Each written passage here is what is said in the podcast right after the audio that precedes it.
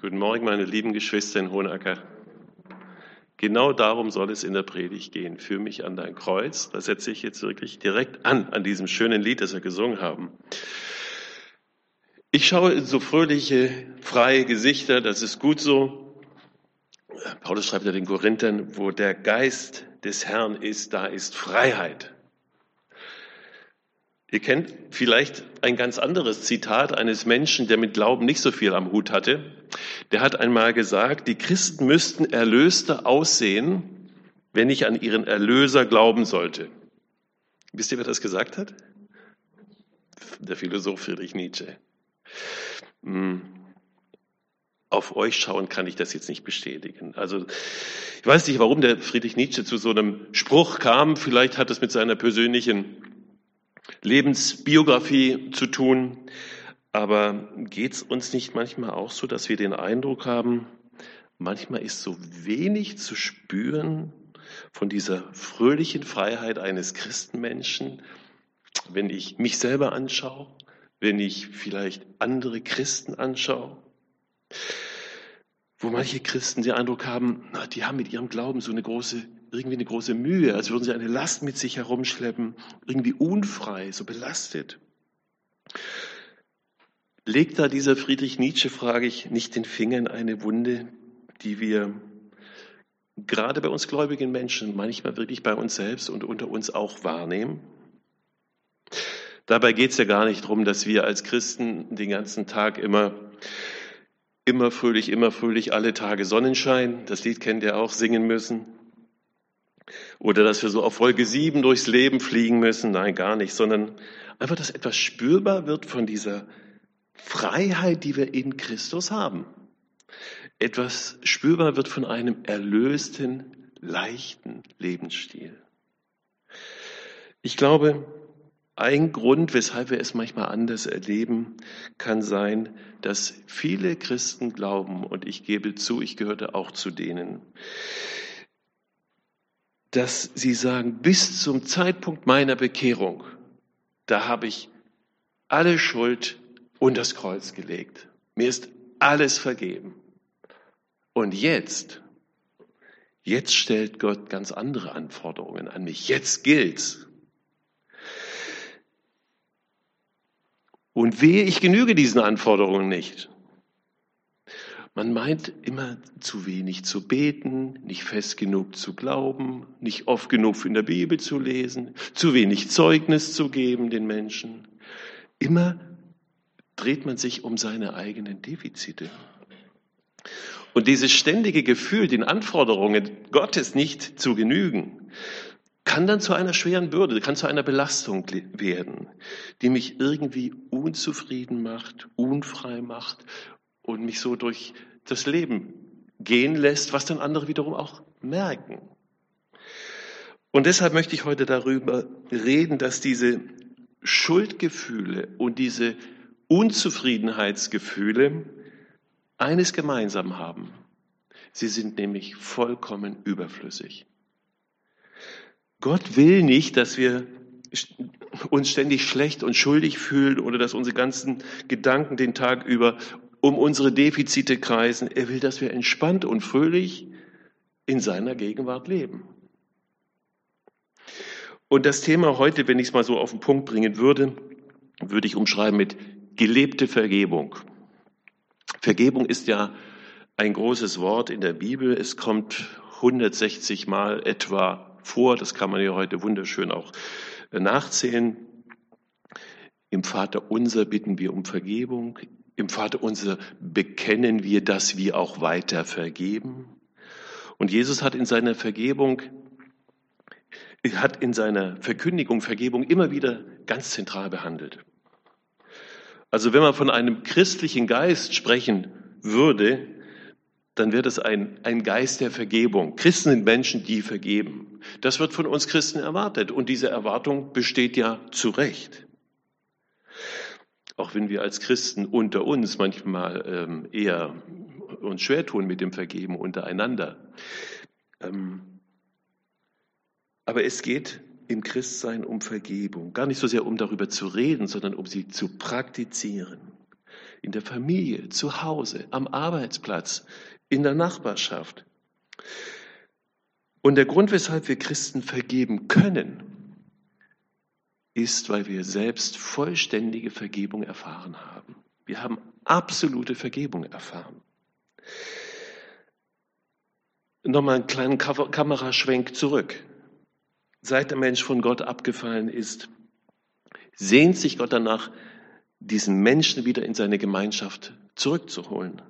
Aber seit der Entscheidung des Menschen, diesem seinem Schöpfer den, das Vertrauen zu entziehen, musste er raus aus der Gemeinschaft mit seinem Schöpfer, musste den Bereich verlassen, der eigentlich seine Lebensquelle bedeutet hat. Man kann sagen, Gottes Heiligkeit schafft die Distanz zum sündigen Menschen.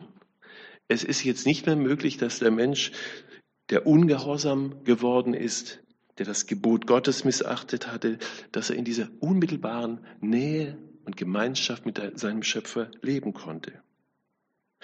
Und Gott kann Sünde nicht einfach so vergeben. Warum? Das hat damit zu tun, dass Gott barmherzig und gerecht ist. Mir würde es vollkommen genügen, wenn Gott auf meine Schuld sehen würde und sagen würde, Andreas, ich sehe deine Schuld, aber weißt du was? Ich vergebe sie dir. Mir wird das ausreichen. Also ich bräuchte weder das Kreuz noch sonst irgendetwas. Ich komme ohne Kreuz aus. Aber Gott nicht. Und der Grund ist, und wir werden das nachher in, in mehreren Bibelversen im Römerbrief nochmal behandeln, der Grund ist, Gott ist gerecht und barmherzig. Wenn wir darüber nachdenken, über diese beiden Worte, Gerechtigkeit und Barmherzigkeit, dann werden wir feststellen, dass es nach unserem Verständnis unmöglich ist, beides gleichzeitig zu sein, gerecht und barmherzig. Gerechtigkeit bedeutet, ich bekomme, was ich verdiene. Wir sagen ja auch manchmal, das ist doch nur gerecht. Also ich kriege das, was ich verdiene. Barmherzigkeit bedeutet, ich bekomme nicht, was ich verdiene. Barmherzig meint, Barmherzigkeit meint, ich habe es eigentlich nicht verdient. Ich bekomme es trotzdem. Nur, ich kann nicht beides gleichzeitig bekommen. Ich kann nicht bekommen, was ich verdiene und gleichzeitig bekommen, was ich nicht verdiene. Klingt kompliziert, ich weiß. Aber ich möchte so an einem praktischen Beispiel nochmal deutlich machen, da wird es vielleicht klarer, was ich meine. Ich bin ja ein Mensch, der beruflich seit vielen, vielen Jahren unheimlich viel Auto fährt. Ich arbeite seit 30 Jahren im Vertrieb. Ich fahre jedes Jahr zwischen 70 und 80.000 Kilometer im Jahr. Und ich habe mir ausgerechnet, wenn ich nächstes Jahr, so Gott will, in Rente gehen darf irgendwann mal, dann werde ich diesen Globus 52 Mal mindestens umrundet haben. Eigentlich dürfte ich von den Knien gar nicht mehr hochkommen vor lauter Dank, dass da noch nichts passiert ist. Ähm, aber da passieren auch in dieser Zeit immer mal ein paar besondere Dinge, die man immer im Kopf hat. Und eines Tages bin ich mal, musste ich zu einer Tagung fahren, wo ich auch einen Part hatte. Und äh, ich hatte noch kein Navi im Auto und habe dieses Tagungshotel, wo das war, nicht gefunden. Und die, die Uhr lief immer weiter nach vorne und es wurde enger und enger und ich bin immer die Straße hoch und runter, diese, diese vierspurige Straße. Ich habe die Abfahrt nicht gefunden, die richtige. Und dann ähm, gibt man natürlich Gas, ja. man wird unruhig. Ähm, und dann habe ich auch gemerkt, hinter mir ein Motorrad, der drängelt, der und drängelt. Da habe ich gesagt, ich lasse dich nicht vor da, ich muss jetzt überholen. Und dann bin ich doch irgendwann in die richtige Abfahrt gefahren, auf dem Parkplatz von dem Hotel. Und der Motorradfahrer neben mir war ein Polizist, hat gesagt, äh, Sie sind ja ganz schön sportlich unterwegs, wir haben Sie hier schön gefilmt. Das war jetzt mal richtig zu schnell. Ähm, Führerschein ist gerade noch nicht gefährdet, aber das kostet, müsste sich ausrechnen, irgendwie 180 Euro. Und ich glaube zwei Punkte damals. Und dann habe ich gesagt, lieber Polizist, ich habe sie nicht gesehen und ich stehe so unter Druck da drin, da in dem Hotel. Da warten 25 Menschen das, und warten darauf, dass ich da einen Part übernehme. Und ich habe aber die Schilder nicht gesehen und es war der Druck, der da war. Und habe ich dem so meine Story erzählt und dann hat er gesagt, naja, Ich belasse es mal bei einer Ermahnung. Er hatte noch geschaut, dass ich in der Vergangenheit nicht so auffällig geworden war und hat es bei der äh, Ermahnung belassen und hat mich weitergeschickt. Das fand ich toll. Dieser Polizist war barmherzig mit mir, wofür ich ihm sehr dankbar war. Aber dieser Polizist war nicht gerecht. Er hat als Vertreter der staatlichen Ordnung ein Vergehen nicht geahndet. Er hat die Autorität des Staates nicht beachtet. Der Staat hat auch einen Anspruch darauf, dass er seine Bürger gerecht behandelt. Er hat den Staat betrogen, 180 Euro, und hat einem verrückten Fahrer gute Fahrt gewünscht. Barmherzig war er, aber gerecht? Nein. Jetzt wieder zurück zu unserer Frage. Warum kann Gott Sünde nicht einfach so vergeben, wie es dieser Polizist, nämlich barmherzig, war er ja mit mir, vergeben hat? Aus dem einfachen Grund, Gott ist ein gerechter Gott. Würde Gott von seinem Himmel aus uns, die wir sündigen, so seine Ordnungen immer wieder missachten, so vergeben, wie es dieser Polizist getan hat, dann wäre das für uns vielleicht akzeptabel, aber nicht akzeptabel für Gott. Denn Gottes Gerechtigkeit steht auf dem Spiel. Uns würde das vielleicht gar nicht so gravierend erscheinen, aber für Gott ist es eine Unmöglichkeit. Deshalb, und das ist vielleicht gar nicht so einfach zu verstehen, Sünde ist nicht nur ein Problem für dich und mich, weil es uns von Gott trennt, sondern Sünde ist ein Problem in erster Linie für Gott, weil Gott Sünde nicht einfach so vergeben kann, weil er ein gerechter Gott ist. Und weil Sünde Gottes Problem ist, musste er seinen Sohn senden. Paulus hat dieses Thema Sünde, Vergebung und Gerechtigkeit aufgegriffen in seinem Brief an die Römer. Dort wird das sehr, sehr intensiv behandelt. Und ich möchte mit euch ein paar Verse aus dem dritten Kapitel des Römerbriefes betrachten. Das sind besonders die Verse 25 und 26, die wir jetzt gleich anschauen werden.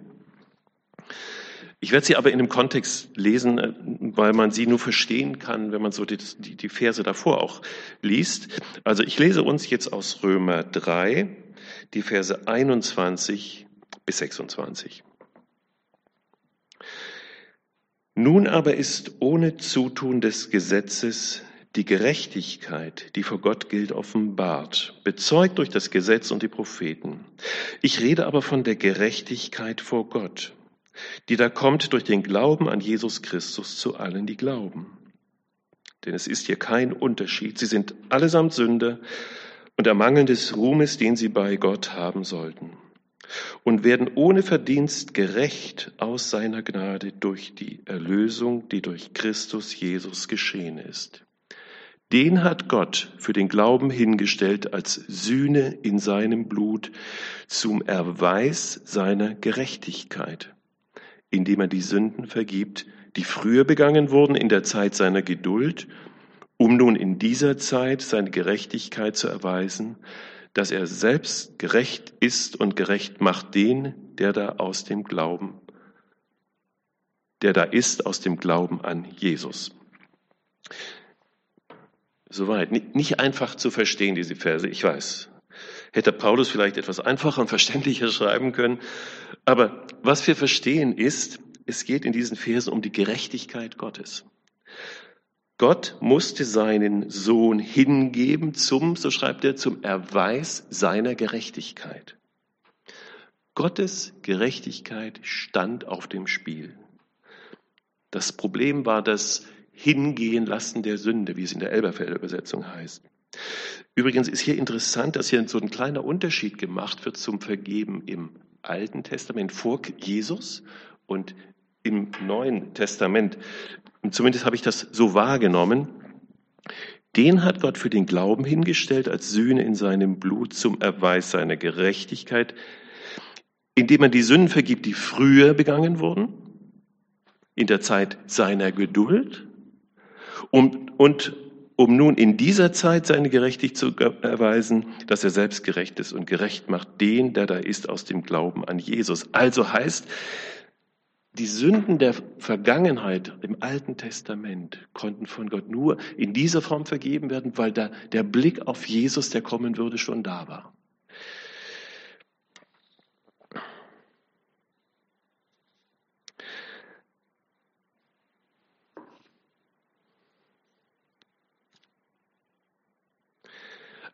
Was diese Verse klar machen, Christus ist nicht nur für deine und meine Sünden gestorben, sondern er ist für seinen Vater gestorben.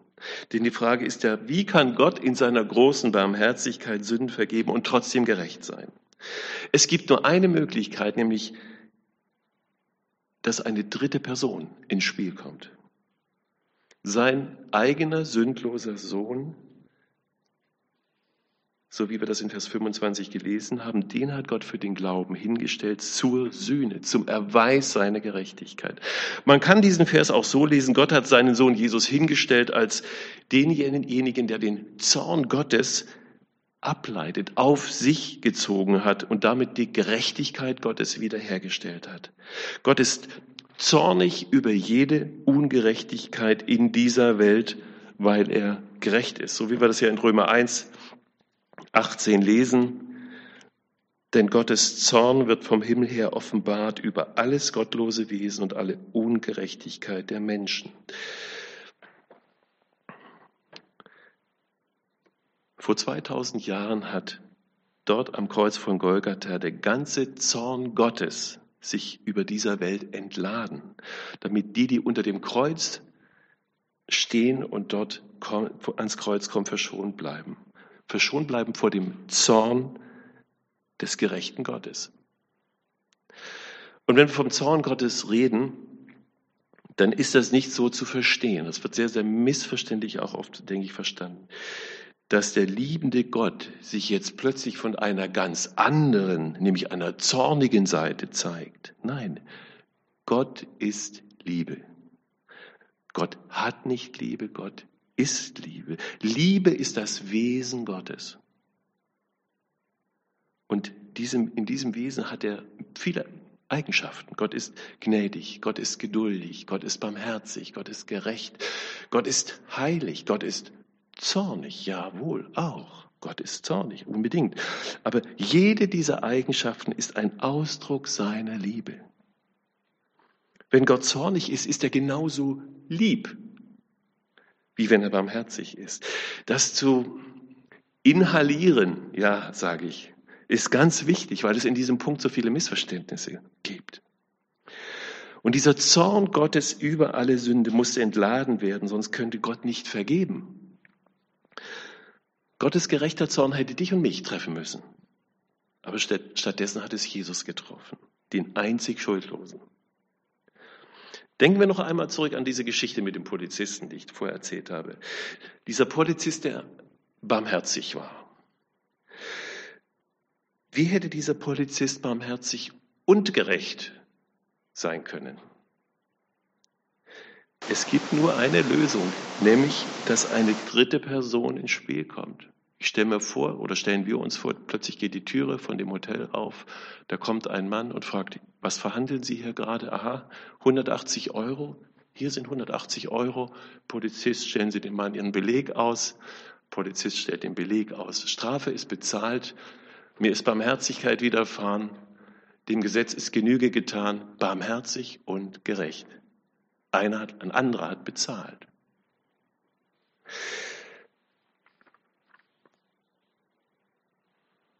Ich möchte euch jetzt noch mal eine Frage stellen. Denkt da mal so einen Augenblick drüber nach. Wenn du im Gebet vor Gott trittst und um Vergebung von Schuld und Sünde bittest, appellierst du dann an Gottes Barmherzigkeit oder an Gottes Gerechtigkeit? Nochmal, wenn du vor Gott trittst und um Vergebung von Schuld bittest, appellierst du in diesem Moment an seine Barmherzigkeit oder an seine Gerechtigkeit? Ich glaube, die meisten, und ich gehöre auch dazu, hätten gesagt, natürlich an seine Barmherzigkeit. Was lesen wir in 1. Johannes 1, Vers 9? Ganz bekannter Vers. Wenn wir aber unsere Sünden bekennen, so ist er treu und gerecht, gerecht, dass er uns die Sünden vergibt und reinigt uns von aller Ungerechtigkeit. Das ist doch jetzt die tolle Nachricht für uns heute Morgen.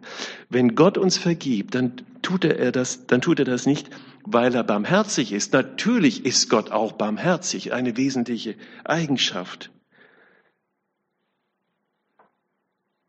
Sondern er tut es, weil er gerecht ist. Gerecht ist. Es könnte es natürlich sein, dass der eine oder andere sagt, also ob Gott mir jetzt aus Barmherzigkeit vergibt oder aus Gerechtigkeit, also das ist nun wirklich nicht so wichtig. Das ist vielleicht eine theologische Spitzfindigkeit, aber was ändert das? Liebe Geschwister, ich glaube, das ist ein ganz gravierender Unterschied. Das kann ein ganzes Leben verändern. Warum ist das so wichtig? Es hat damit zu tun, dass wenn wir uns an Gott wenden und um Vergebung bitten und an seine Barmherzigkeit appellieren, dann besteht eine Gefahr, die jeder Seelsorger kennt. Wenn ich nämlich an einem bestimmten Punkt immer wieder und immer wieder in Sünde falle, und wir kennen alle unsere wunden Punkte, wo wir anfällig und angreifbar sind, dann kommt irgendwann einmal der Punkt, dass ich sage, jetzt habe ich die Barmherzigkeit Gottes aber ganz sicher verspielt. Jetzt habe ich die Barmherzigkeit Gottes ausgereizt, wo der Gedanke aufkommt, ich habe es übertrieben. Ich kann doch jetzt nicht zum 48. Mal mit derselben Sache vor Gott kommen und um Vergebung bitten. Wenn wir aber an seine Gerechtigkeit appellieren und uns vergegenwärtigen, dass Gott nicht aus Barmherzigkeit, sondern aus seiner Gerechtigkeit heraus vergibt, dann haben wir diese Gewissheit, dass ich zu Gott sagen kann, Gott, ich, ich weiß, ich habe deine Vergebung nicht verdient. Ich weiß, ich bin unwürdig. Aber ich komme jetzt zum 48. Mal mit demselben Problem zu dir, Vater. Und ich danke dir, dass du mir auch diesmal vergeben wirst. Denn ich weiß, dein Sohn Jesus Christus hat auch für diese Sünde, die ich hier zum 48. Mal vor dich bringe, bezahlt. Darum wage ich es vor dich zu treten. Martin Luther, das ist ein Zitat, das liebe ich von ihm. Er hat ja ein paar Zitate ähm, oder, oder ein paar Sprüche auch losgelassen, die nicht immer so verstehbar sind, aber das finde ich so toll. Der Martin Luther hat hier eines ganz toll begriffen. Hat Folgendes gesagt. Mir ist es bisher wegen angeborener Bosheit und Schwachheit unmöglich gewesen, den Forderungen Gottes zu genügen. Wenn ich nicht glauben darf, dass Gott mir um Christi willen diesen täglich beweinten, dieses täglich beweinte Zurückbleiben vergebe, so ist es aus mit mir. Ich muss verzweifeln. Aber das lass ich bleiben. Wie Judas an den Baum hänge, nein, das tue ich nicht. Ich hänge mich an den Hals oder Fuß Christi wie die Sünderin. Und wenn ich auch noch schlechter bin als die, ich halte mich am Herrn fest. Und dann spricht Christus zum Vater, dieses Anhängsel da muss auch durch. Er hat zwar nichts gehalten, alle deine Gebote übertreten, aber Vater, er hängt sich an mich. Was soll's? Ich starb auch für ihn. Lass ihn durchschlupfen. Das soll mein Glaube sein. Finde ich ein tolles Zitat. Der hat, da hat er was begriffen, der Luther hier. Wir dürfen Vergebung nicht als ein leicht verderbliches Gut verstehen. Das vielleicht nur so bis zur Gegenwart reicht. Luther hat das begriffen. Er wusste, ich bin gerecht gemacht durch Jesus Christus ein für alle Mal und unwiderruflich. Uns ist nicht nur vergeben, sondern wir sind gerechtfertigt vor Gott. Wir müssen es bewusst machen.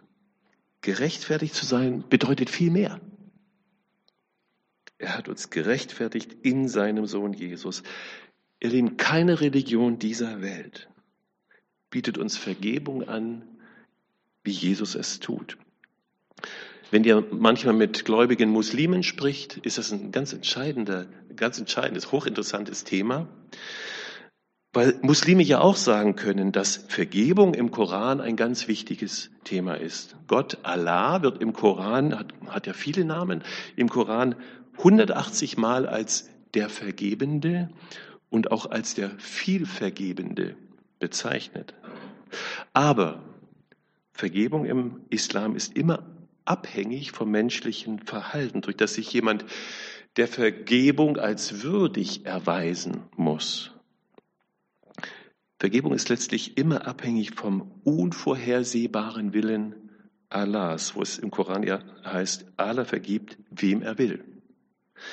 Deshalb kann kein Mensch, wirklich kein Mensch zu Lebzeiten wissen, ob er am Tag des Gerichts Vergebung erhalten wird und in die Paradiesgärten, die ja dort versprochen werden, eingelassen wird oder ob er ins Höllenfeuer geworfen wird. Sicherheit gibt es da keine. Im Zusammenhang von Schuld und Vergebung wird nie nach Allahs Gerechtigkeit gefragt, wird nie nach Allahs Gerechtigkeit gefragt. Ich sage es nochmal, keine Religion dieser Welt bietet uns Vergebung an, wie Jesus Christus es tut. Es gibt nur ein Kreuz und es gibt nur einen Platz, wo du und ich gerechtfertigt sind. Deshalb hat Jesus gesagt, es ist vollbracht. Es ist alles bezahlt. Das ist Evangelium, das ist gute Nachricht. Wir müssen uns das immer wieder bewusst machen und uns gegenseitig immer wieder zurufen, jeden Morgen neu, jeden Abend, wenn wir ins Bett gehen. Gott vergibt dir deine Sünden, weil sie bezahlt sind. Und wenn er deine Sünden vergibt, dann handelt er gerecht. Dann ist er gerecht. Gott wäre ungerecht, wenn er die Sünde nicht vergeben würde, wenn du ihn darum bittest. Das ist die gute Nachricht, die nur Jesus Christus uns anbieten kann. Wir können, ich weiß das, so schwer verstehen. Uns geht's wie dem Petrus, der Jesus gefragt hat, Jesus, wie oft soll ich denn vergeben? Siebenmal? Und Jesus antwortet, Petrus, du denkst völlig falsch. Nicht siebenmal, sondern siebzigmal siebenmal, also unendlich oft. Wir glauben nicht, dass das menschlich möglich ist, schaffen wir auch nicht, aber das ist Gottes Perspektive und wir sind aufgefordert, so zu denken, wie Gott denkt. Seine Vergebung ist bedingungslos, absolut und unerschöpflich. Psalm 103, Vers 12, den Vers lese ich noch vor. Sofern der Morgen ist vom Abend, lässt er unsere Übertretungen von uns sein. Meine Vergehen sind weg. Gott findet sie nicht mehr. Jesus sei Dank. Amen.